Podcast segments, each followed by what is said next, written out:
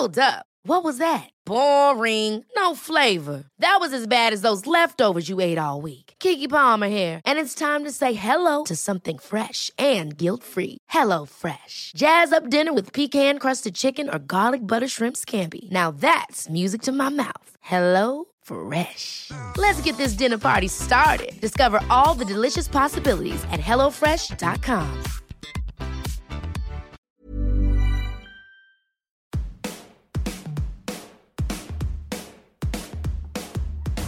Hello, and welcome to The Shift, the podcast that aims to tell the no holds barred truth about being a woman post 40. Created and hosted by me, journalist and author Sam Baker. My guest this week is a novelist, filmmaker, and Zen Buddhist priest.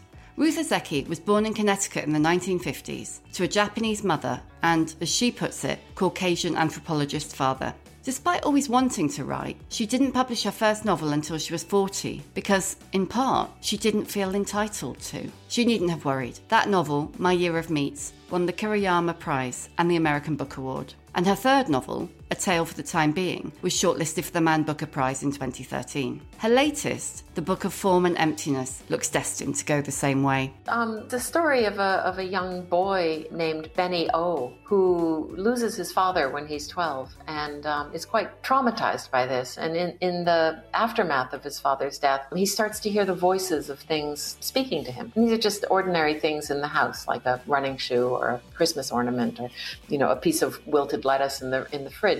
Buddhism has informed Ruth's life just as much as, if not more, than writing. She joined me to run the conversational gamut. We talked meditation, aging, living through the death of your parents, why objects are so important to us, and why menopause and adolescence have so much in common.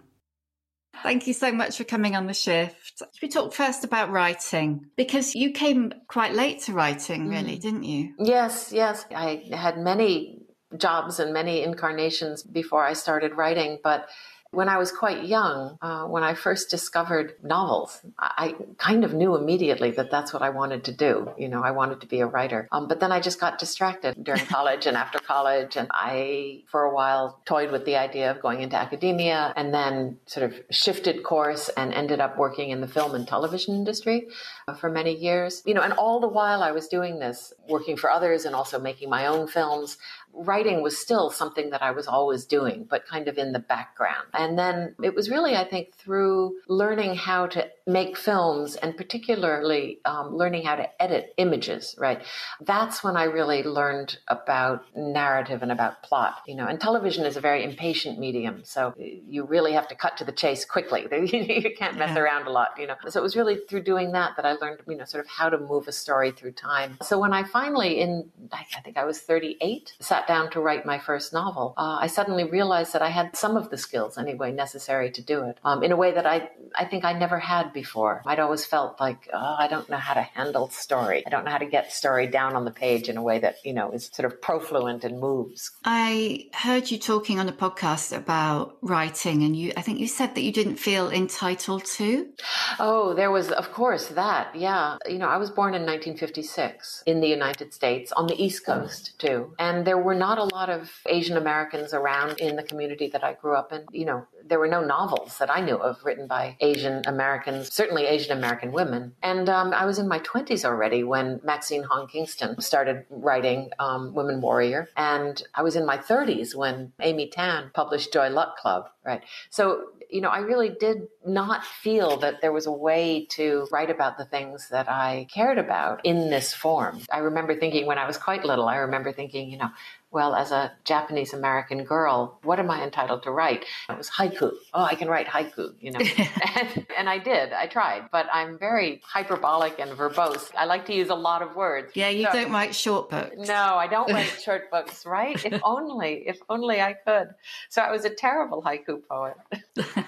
Yeah. So it took a long time. It took a long time to figure that out. Were those the first books where you felt like you saw yourself? It wasn't even about seeing myself, no, because I saw myself in books that I was reading as a child, too. I saw myself in Jane Eyre. I saw myself in Little Women. I remember I was reading a lot of Norman Mailer for some reason, and I saw myself in Norman Mailer. You know, How old were you when you were reading Norman Mailer? I was reading Norman Mailer in junior high school, so I think I was um, I, I, must have been 12 or 13. Um, yeah, I know. You know, who knows what I was really reading, but I think a friend's older brother decided Norman Mailer was really cool. And so we had to read Norman Mailer too, of course, because we needed to be as cool as he was, right? So yeah. we were all reading Norman Mailer. But we were also reading Hemingway, we were reading Faulkner, we were reading Fitzgerald. And yes, I very much saw myself in those in those books. Um, but I didn't know that I could write them. That was the difference. I re- responded to them as a reader, but not as a writer. Yeah, it's interesting, isn't it? And what you say about moving the story on, because I think so many people when they first start writing, you've kind of got two chapters and the character's still in the bath. You know, it's like. Exactly. Exactly. No, that's such a perfect description. And that's what I didn't know how to do until I learned to edit film, until I learned to edit images. You know, the idea that you can cut in a way that would move a character through space and time efficiently and quickly. And I just didn't know about things like, I don't know, montage or camera angles, shifts in points of view or paragraph breaks or, you know, just all of the little tricks that we use in order to get a character from A to point Z. None of those things made sense to me. I am not capable of describing this book, but there's a definite sense of the camera angle shifting from one character to the next. For anybody listening who goes and picks it up, it is a huge book, 600 pages. It's a 550 or 60 or something like that, yeah. And I won't say you'll whip through it because you won't, but it's really, really engrossing. And you find yourself really captivated by the characters' stories, but also I can see it all in my head. I can see the library and I can see the mm. flat and the stoop and the, you know, yeah. it's all living in my head right now. But if you could just tell us a little bit about the story. Sure. Well, it's um, the story of a, of a young boy named Benny O who loses his father when he's 12 and um, is quite traumatized by this. And in, in the aftermath of his father's death, he starts to hear the voices of things speaking to him. And these are just ordinary things in the house, like a running shoe or a Christmas ornament or, you know, a piece of wilted lettuce in the, in the fridge. He doesn't really understand what they're saying at first, but, you know, there's a kind of feeling tone associated with the object. You know, this is a problem for him because his mother, Annabelle, she loves things. She loves objects and she's a collector and, you know, indulges in a lot of retail therapy. And so, you know, their house is really very cluttered. And in fact, she definitely has kind of a hoarding problem. And so um, Benny eventually sort of takes refuge in a large public library where, um, you know, libraries, of course, are filled with objects.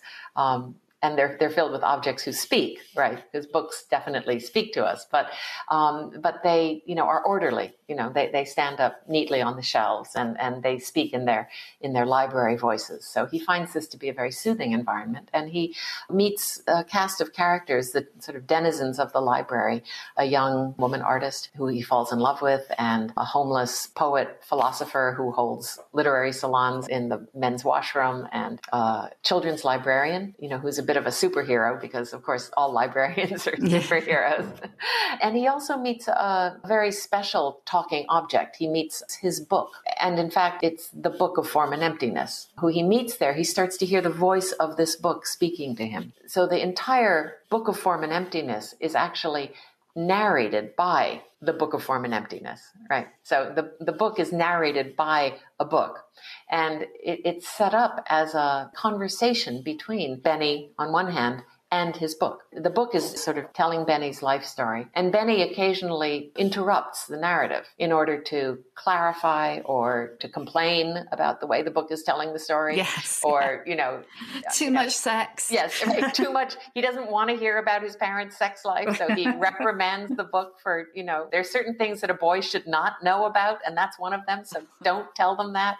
Um, and, and so, you know, Benny is kind of not coaching the book, but is sort of listening to this, participating in this narrative. And so together, Benny and his book sort of construct this story of this period of Benny's life when he's hearing voices. He suffers during this time.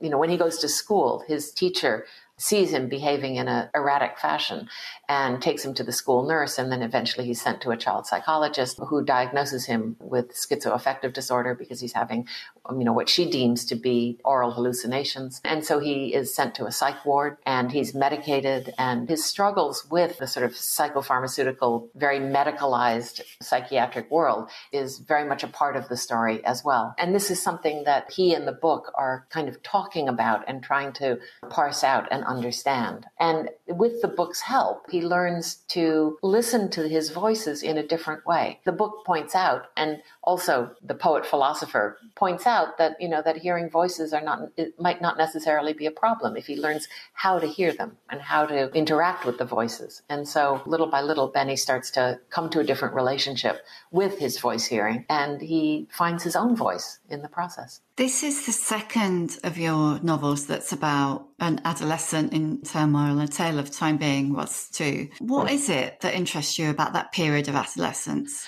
You know, both are stories about young adolescents who are struggling with mental health issues and who find some kind of solace in the act of writing and also the act of reading in their relationship with the written word. And, you know, it's an area that interests me because I too was a young adolescent struggling with mental health issues. And I think really it was the world of books and writing that saved me. And so even before I knew what I was doing, you know, at first I was writing poetry, um, I was writing short stories, but it was always something I felt compelled to do. You know, it never occurred to me that I could actually become a writer because I didn't really understand that that was possible. But you know, the act of writing stories, it sort of gave my life some kind of meaning. And it was a way out of, you know, the, the, mental health issues that I'd had. When I was 16 or 17, I had what was then called a nervous breakdown and, and was um, sent to a psychiatric unit, spent some time there in a locked ward. And so this was an experience. Thinking back on it now, you know, surely there was a different way that they could have dealt with this given all of the other precipitating events that were going on in my life. You know, there was a lot wrong with this treatment modality that the authorities had chosen. But it was also, I wanted to, I think, go back and really, you know, try to remember that time and understand, you know, what it felt like to suddenly be in this world of, um, of, an institution like that. So I think that's why it's a period of time that was particularly intense for me. And, uh, you know, I think that's why I, am sort of drawn to revisit it. Mean, adolescence is a time of massive turmoil, isn't it? Even without all the additional kind of factors. Adolescence and this point in life, kind of menopause, 50s mm. And 60s. Do you think it's a coincidence that the books that you've written at that time of life have been about you reevaluating adolescence?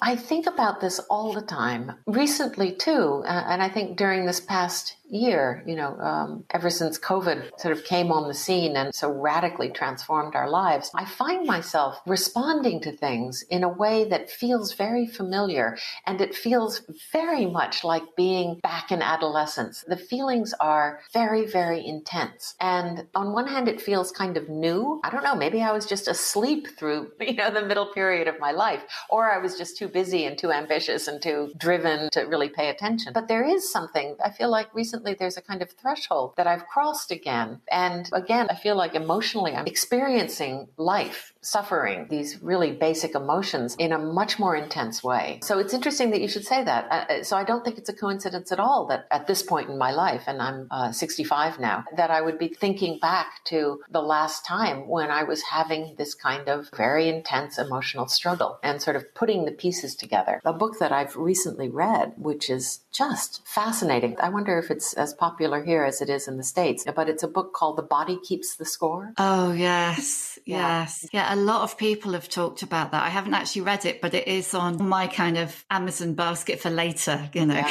It's an astonishing book. And it really has, in a way, caused me to look back over my life. It's very much about developmental trauma and um, about the ways that young, quite young children are traumatized by quite ordinary things. It's not like wartime trauma. Developmental trauma is just things that happen to a child in the early parts of their life and in adolescence that are traumatizing events. And that these traumatizing events are experienced in the body. After my dad died, um, I had this experience um, too, where for about a year after he died, I would hear his voice, you know, and it was always when I was doing something like folding the laundry or washing the dishes, you know, something fairly banal. And I would hear him, and he, it was like he was standing behind me on the right hand side, and I'd hear him clear his throat and then say my name, right?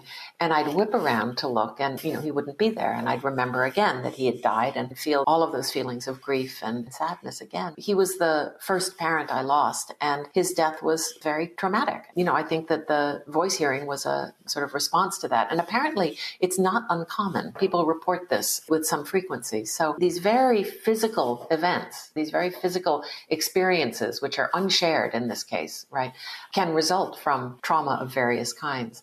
And so I've really been investigating this through the writing of both of these books. But I think it's also because I, I am the age that I am that I want to I want to try to understand this better, you know. Your experience of losing your parents and clearing out their stuff also informed the book, didn't it? Yeah, very much so. And I think, of course, this is something that that we all will have to do at some point. Mm. You know, when my parents died, um, I'm an only child, and so I was left with the task of clearing out their house. And they were both born in 1914. They grew up during the Depression, right? And they were very frugal. You know, they really didn't throw out anything, right? Everything could be put to use, you know, and every piece of plastic wrap that they used, they would wash and hang up and dry and use again. You know, the same with aluminum foil. Everything would be carefully washed and flattened and folded and put away. Rubber bands, pieces of string, just uh, all of this kind of stuff. But not just household stuff like that. Also things like from my mother side of the family, she's Japanese, and she had inherited all of her parents' things. And they were all of these very unusual and beautiful antique Japanese things, you know, often things that I didn't really understand scrolls and paintings and calligraphy and bowls, ceramic bowls. And I remember there was a box of polished stones. They were flat and mounted on cardboard, and they were beautiful stones that had been polished. And I loved to play with them as a child. And it turns out that these were stones that my grandfather had found in the desert in Santa Fe when he was interned during World War II. And there was a rock polisher at the internment camp. And so he learned to cut and polish stones. And this is one of the things that he did to kind of keep himself occupied and sane during the years that he was interned there. So all of these objects had stories. And that story I happen to know. You know, many of the objects, I, I didn't know their stories. And I remember as I was cleaning them out, you know, of course, it's very difficult to throw things out like that. So I remember thinking, I wish this object could, you know, I wish this bowl could talk to me. I wish I could know where it came from. And so I think that was probably the time I started really thinking about objects and the power that they have and how alive they are to us. Did you keep much? I did. I had to throw away some things. I had to throw away a lot. I filled a dumpster, one large dumpster with stuff. You know, it was very painful to do that. My dad, for example, kept, I think he kept every canceled check that he wrote, you know, during his lifetime, right? And each check, you know, had his spidery, beautiful handwriting signed with his name. And shredding those checks was like shredding my heart. Oh, it's hard. So, so tough, isn't yeah. it? In the book, the objects talk to Benny, but the book within the book within the book. There's a, a Marie Kondo esque yeah. book called Tidy Magic, the ancient Zen art of clearing your clutter and revolutionizing your life, which at the point you started writing this, which was what, eight years ago, I mean, she was only just taking off, wasn't she? Yeah, she was. Point? That's right. That's right. She was only just taking off. And it was kind of a whim to put this book within a book. But it was very interesting to me, the whole Marie Kondo phenomenon, because what I saw her doing was something that in Japan was just kind of part of the culture. You know, this idea that we would want to treat our objects with care and respect. And certainly, you know, as a Zen practitioner, this is routinely what we do. All objects are treated with care and respect. And, and there's a kind of ritual way of handling everything, right? I was just fascinated by the fact that she was kind of introducing these really simple and beautiful customs to the West and that people were responding to them. That said something to me, something about the way that she was encouraging us to deal with our possessions. Um, it obviously struck a chord. And I liked that. There was something quite nice about that. It's so much a part of Japanese culture, but here I could see that it was different.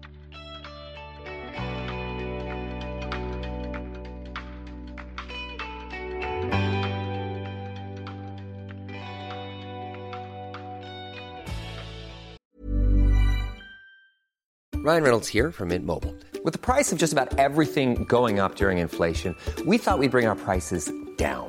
So to help us, we brought in a reverse auctioneer, which is apparently a thing. Mint Mobile unlimited premium wireless. Ready to get 30, 30, bit to get 30, bit to get 20, 20, 20, bit to get 20, 20, bit to get 15, 15, 15, 15 just 15 bucks a month. So, Give it a try at mintmobile.com slash switch. $45 upfront for three months plus taxes and fees. Promo for new customers for limited time. Unlimited more than 40 gigabytes per month. Slows. Full terms at mintmobile.com.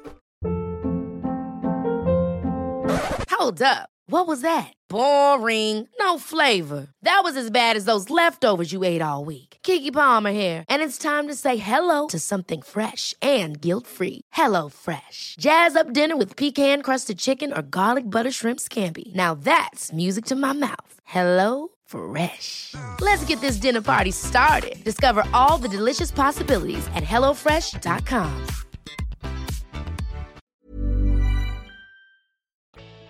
You know, we imbue objects with so much meaning, don't we? Mm-hmm. Some objects. I mean, Annabelle is imbuing some objects with meaning, and others it's just more of a compulsive way of dealing Yeah. with her grief. And I have to say, I desperately want to start collecting snow globes now, and I really don't need any more stuff in my house. And if you read the book, you'll know exactly what I mean.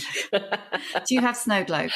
Well, that's how this whole thing started. You know, I knew that I'd be writing about things, right? And so the question is, what things should I write about? And so I kind of made a little rule or a game for myself that when somebody gave me something, I would put it in the book and see what happened, right? So my friend came back from a holiday in Bermuda and brought me back a little, one of those little touristy snow globes with a sea turtle on the inside because she knew I loved sea turtles, right? Snow in Bermuda. Yeah, I know, I know. It, it makes no sense. But it was just a little snow globe with a sea turtle inside and, you know, another bigger sea turtle kind of on the base. And it was only because I really do love turtles. And she gave that to me and I thought, oh, this is perfect. I'll give it to Annabelle in the book. And I did. And of course, a page later, Annabelle is on eBay collecting snow globes, right? So that becomes kind of the basis of her collection. And a lot of the things in the book kind of entered that way. You know, just a gift that somebody gave me. It was like, oh, what do I do with this? I'll, I'll put it in the book and see what happens. And it was a way of kind of introducing a little bit of randomness, you know, to the objects that were going to be in the book rather than me kind of thinking about objects and deciding what to put in. It was a way of sort of letting objects from the outside, from my life, just kind of enter the book. So it was it was fun. It turned into kind of a game.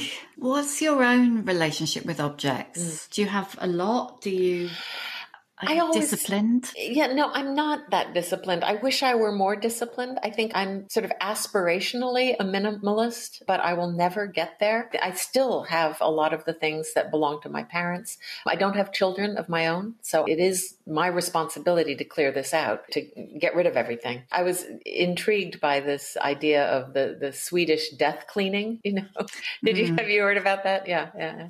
That was kind of intriguing to me as well. So I do try to allow things to move out of my life, but I do have to practice it because it's not my normal inclination. You know, I'm kind of training myself to do that. And again, I'm the child of depression era parents. And so throwing out a perfectly good piece of tinfoil is mm. difficult for me. Yeah. Well, I have very clear memories from growing up in the 70s of the time before Christmas, ironing the Christmas paper to get the sellotape off. yes. To use it again. That's right. Yeah. That's right. When I was cleaning out my parents' house, my mother had a, a whole box full of Christmas paper that I remember being used year after year after year. You know, throughout my Mm. entire childhood, the same Christmas paper was used to wrap the presents under the tree. Yeah, gradually getting a tiny bit smaller as you cut the rough edges off until it just got too small to use. That's right. That's right. oh, that's lovely. I'd forgotten about that. So you became a Buddhist. Is it in 2010? Is that right? That's right. That's right. I was ordained as a Buddhist priest. Yeah. What was it that made you decide to do that? To Yeah. become Buddhist and become a priest, more uh-huh. importantly. I think my interest in meditation started when I was very, very young. In fact, the first memory I have as a human being dates back to when I was three, and my grandfather, my Japanese grandfather, my grandparents had come to visit us in Connecticut. And I remember being sent into the bedroom to wake them up or to call them for breakfast.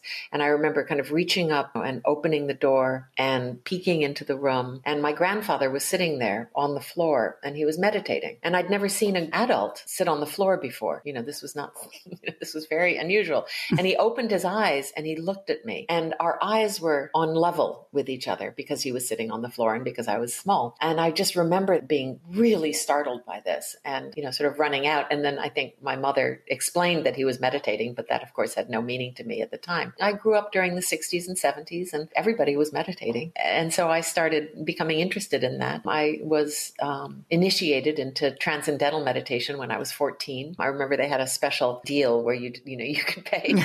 it was cheaper for if you were a teenager. Kids rate. A kids rate. Yeah, that was Yeah. children's rate. Exactly. I started practicing formally meditation when I was really quite young, you know, and then kind of went in and out of it, obviously, for years. Again, it, it sort of all goes back to the period of time where my parents were getting old and sick and um, approaching the ends of their lives. And suddenly I realized that they were going to die. And that was uh, really shocking. You know, of course, I'd known that, but I'd never known it in that way, you know. And this is kind of almost archetypical Buddhist story. It's the realization of sickness, old age, and death, and the inevitability of sickness, old age, and death that makes a person start to practice Buddhism and really take up this practice. And that's certainly what happened to me. And I started meditating quite seriously, first in a Tibetan tradition, and then um, eventually kind of moving back to the Zen tradition that my grandparents had followed. Of course, the difference was is that I was doing this in the in the U.S. and my Zen teacher was a Jewish guy from Pennsylvania,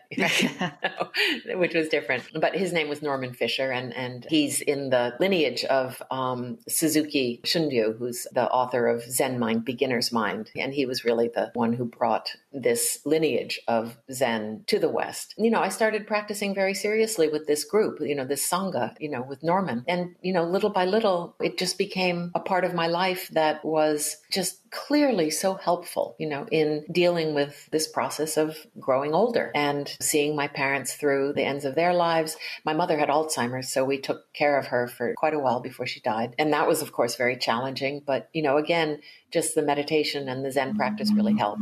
And so I think in 2010, I realized that I wanted to be more a part of the lineage itself. You know, I wanted to help teach. And so I, I spoke to Norman about this and, and he agreed. And eventually, yeah, it was in 2010 that he, he finally ordained me. So I don't practice with a Sangha in the way that, that a parish priest would, but being a priest sort of finds its way into everything else that I do. The Zen practice finds its way into my writing practice. It finds its way into my teaching. It's just so much a part of who I am at this point that there's not really a big distinction, you know, between Zen and everything else. Zen is just life. It's the way that I live. Because you wrote a short memoir, didn't you, called The Face, a Time Code. That's right. And you basically spent three hours gazing at your own reflection and documented it, didn't you, when you were 59? That's right. And do you think you could have even done that if not for the Buddhism? No, definitely not. I wouldn't have had the patience. And I barely had the patience as it was. That was an act of desperation, to be quite honest. I had accepted the commission to write a long form essay about my face. You know, the editor of this series, they were doing, you know, it was Restless Books, and they were doing a series called The Face. And they were asking authors, writers to, to write these long form essays about their face. And um, he sent me a quote from a Borges short story that was all about the face. And I, I love Borges. And this quote was very inspiring. And, and so the idea was that we were to respond to this quote in our essay. And so I kind of blithely said yes. And then I thought about it and realized what it was that I had agreed to do, you know, to write a long essay about my face. And this suddenly just horrified me. So I put it off and put it off, you know, procrastinated. The deadline came, the deadline went. The editor was sending me sort of polite emails asking me how the essay was coming along. And I was just sort of putting them into the trash. And, and finally I realized, no, I, I am going to have to do this somehow. And I had read an essay in the Chronicle of Higher Education written by an art historian who teaches at Harvard. And she described an exercise that she gave to her students, which was simply that she sent them to a museum and they were to choose a piece of art you know, a painting. And they were to sit in front of the painting for three hours. And this was a period of time that she said was uncomfortably long and record their observations as they arose in their minds. And I thought it was a brilliant exercise, a little bit sadistic. Um, And she describes, you know, the, the results of this about how observation over time like that, over this uncomfortably long period of time, would give rise to um, a kind of seeing that her students would normally never have because they're too impatient. So I thought about this and I thought, well, this might be the way that I could give some structure to this essay. It was an experiment, really. And so I did that. I, I put a mirror on my little Zen altar where I normally sit, and I had my laptop kind of balanced in my lap. And I just sat there and made this time code, right, of the observations that occurred to me as I was studying my face in the mirror. And, you know, of course, a lot of the observations were like, I'm really tired of doing this and I really would like a cup of coffee. And why did I decide to do this at all? But then a lot of the observations as I sort of studied my face, it was very interesting because I really could start to see it differently. Right. I could start to see my parents in my face, how my eyes had begun to resemble my father's eyes and my smile had begun to resemble my mother's, you know, and remembering little scars and the accidents, you know, that caused them. And it's true, there was this whole history in my face that I hadn't really noticed before because normally I don't spend a lot of time in front of the mirror. I'd reached that age where I really didn't want to look at my face at all. You know, I, I, wanted to get past the mirror as quickly as possible, right? And so it ended up being a really interesting exercise, um, and also brought up a lot of feelings about what does it feel like to be a face and to be a 59 year old woman with this face that has so much history in it and so many emotional responses connected to the process of aging. So, anyway, that's what I mean about it being a kind of structuring device. And so then, after I made this time code and finally was released at the end of this three hours, I went back to the observations and sort of fleshed them out and wrote sort of longer episodes based on the memories that, you know, that I was having and the thoughts that I was having. And in fact, there's a lot of Zen in that as well, because in Zen literature, the mirror is used and the image of the face comes up quite frequently. And so I was bringing that kind of stuff in as well. I love your description of the face as a time battery. Mm. And that was Jennifer Roberts, the art historian. That was her term. You know, she, she, talks about paintings as being time batteries. And certainly I think that's very true about our faces. And it, it's astonishing to me too, because I remember after this uncomfortably long three hour period where I finally had finished this task that I'd set for myself, I was in New York and I went outside and it was a beautiful spring day. And I went to Tompkins Square Park in the East Village, got myself an iced coffee, and went and sat on a bench in Tompkins Square Park. It just looked at the faces of all the people. The park was filled with people that day because the weather was so lovely. And I just remember looking at all of their faces, you know, and thinking, it's just astonishing. Everyone has a face. and that we all have a face and that we all have these very complicated relationships with our faces and with all of the people that are in our faces, you know, that live inside of our faces. Yeah, these very, very complicated relationships. And that just was a stunning moment. I remember thinking we don't really, really ever look at each other that way. No, it's so true. I was intrigued. You said in the introduction, you said menopause wreaks havoc with a face's sense of self.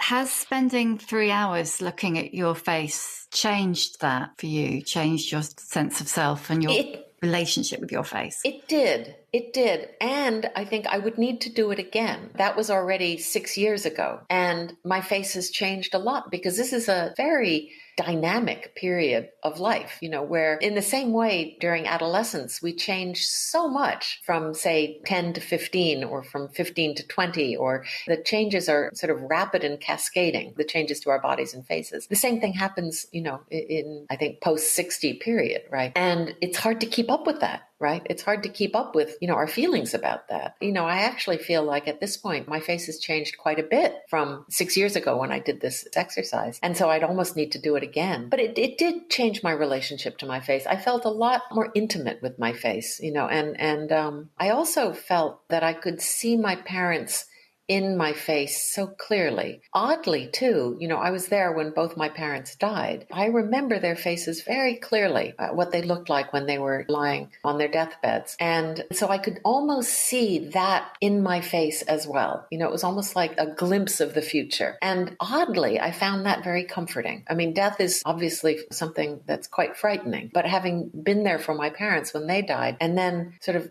studying my face, you know, and, and really understanding a little bit more clearly how it was aging, right? I realized in a way that I'd be joining them. And that was not a bad feeling. That was a kind of oddly comforting feeling to me. So that was another little kind of insight that arose.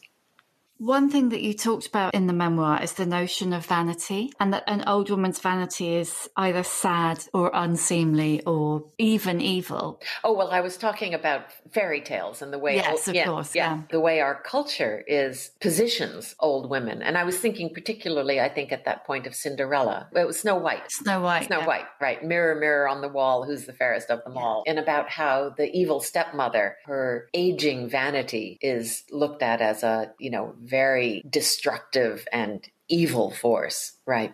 You know, what kind of message is that sending? So, yeah, I mean, that was something that I was certainly thinking about. And I realized too, I think that the older I got, in a way, the less vain I was. But it wasn't because I was really less vain. I think it was more that I just didn't want to deal with it. You know, I, it, was, it was almost, yeah, it was a kind of aversion. It was just like, oh, what's the point? It was a kind of almost laziness and just giving up. But the vanity is there. I mean, I, I think the vanity is always there, right? We're Yeah. we're concerned with how we look. We're sitting here on Zoom right Looking now. at and- ourselves. Right, right. And we're sitting here on Zoom, and I'm realizing, like, oh my god, my hair looks terrible. You know, how No, did I, it doesn't. how did I how did. I leave the house looking like this?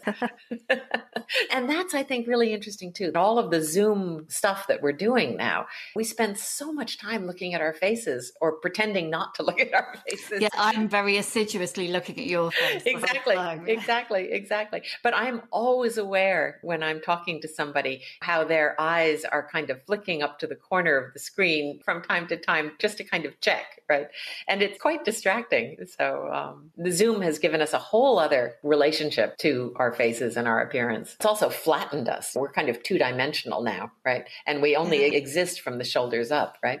So, It's like so somebody I was talking to the other day said they had met someone they worked with. They'd worked with for a year, but they'd met him for the first time, and they just had no idea that he was going to be six foot six. yes right of course not why would you know that Yeah. right right No idea. Right, It's so funny. really very strange, isn't It it? is. I better ask you the questions I always ask before we uh, get thrown off. Hmm. What's your emotional age? Oh, what a great question. The first thing that came to mind was 17. But I think that's because I've been spending so much time looking back at my adolescence. So I'm very aware of the 16 year old, 17 year old inside me who's still alive and kicking. But there's also the 65 year old who is in conversation with her. So I, I think I'm kind of straddling my real age and just starting to learn what it is to be 65 but am very aware of the you know of the young person there too If you could recommend one book, what would it be? uh, Bessel van der Kolk's book, Yeah. The Body Keeps the Score. It was a kind of revolutionary book for me, and I read it recently, and in a way, it kind of changed the way that I think about my life. I'm definitely getting that out of the to be read list and onto the actually read it list. Yeah. What one piece of advice would you give younger women? I guess it was a piece of advice that was given to me when I was fretting over an author photo at one point. And somebody just pointed out to me that you're going to look back on this photo of yourself and you're going to realize how beautiful you are. And it's astonishing to me how, when we're young, we do not see how beautiful we are. We just simply don't get it. All we can look at are the flaws or our perceived flaws. Um, so, if there's one thing I could wish for anyone, you know, at any age, is just to appreciate the reality of who they are and the beauty that's there, and to to see past all of you know the conditioning that culture um, saddles us with. You know. It would be life changing if we could, wouldn't It'd be life changing if we could. Yeah, yeah, it really would. Who is your old bird role model? So, an older woman who inspires you.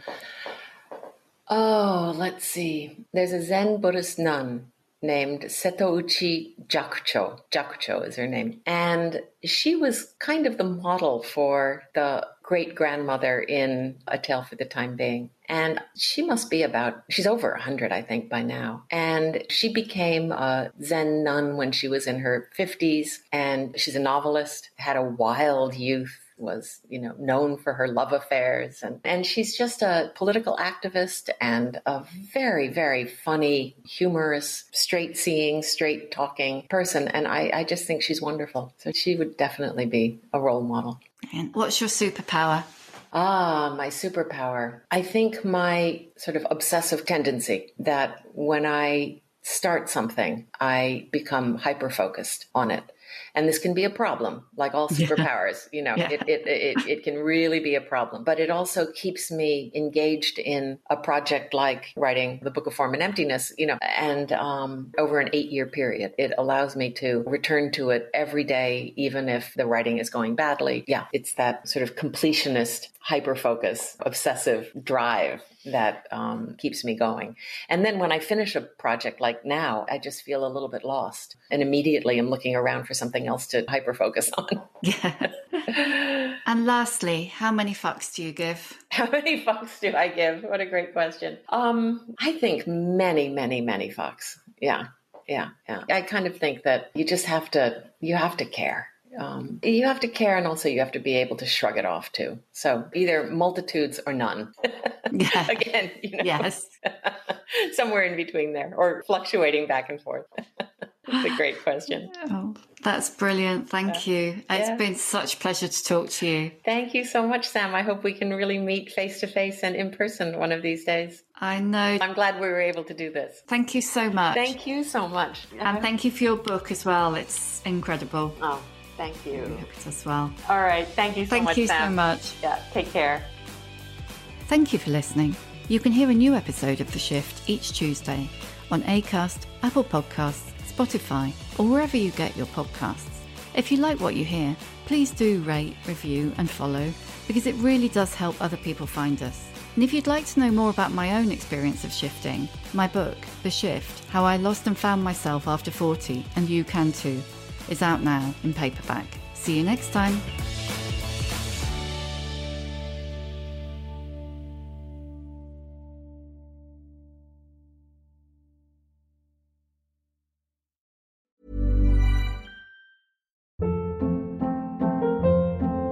Hold up. What was that? Boring. No flavor. That was as bad as those leftovers you ate all week. Keke Palmer here, and it's time to say hello to something fresh and guilt-free. Hello Fresh. Jazz up dinner with pecan-crusted chicken or garlic butter shrimp scampi. Now that's music to my mouth. Hello Fresh. Let's get this dinner party started. Discover all the delicious possibilities at hellofresh.com.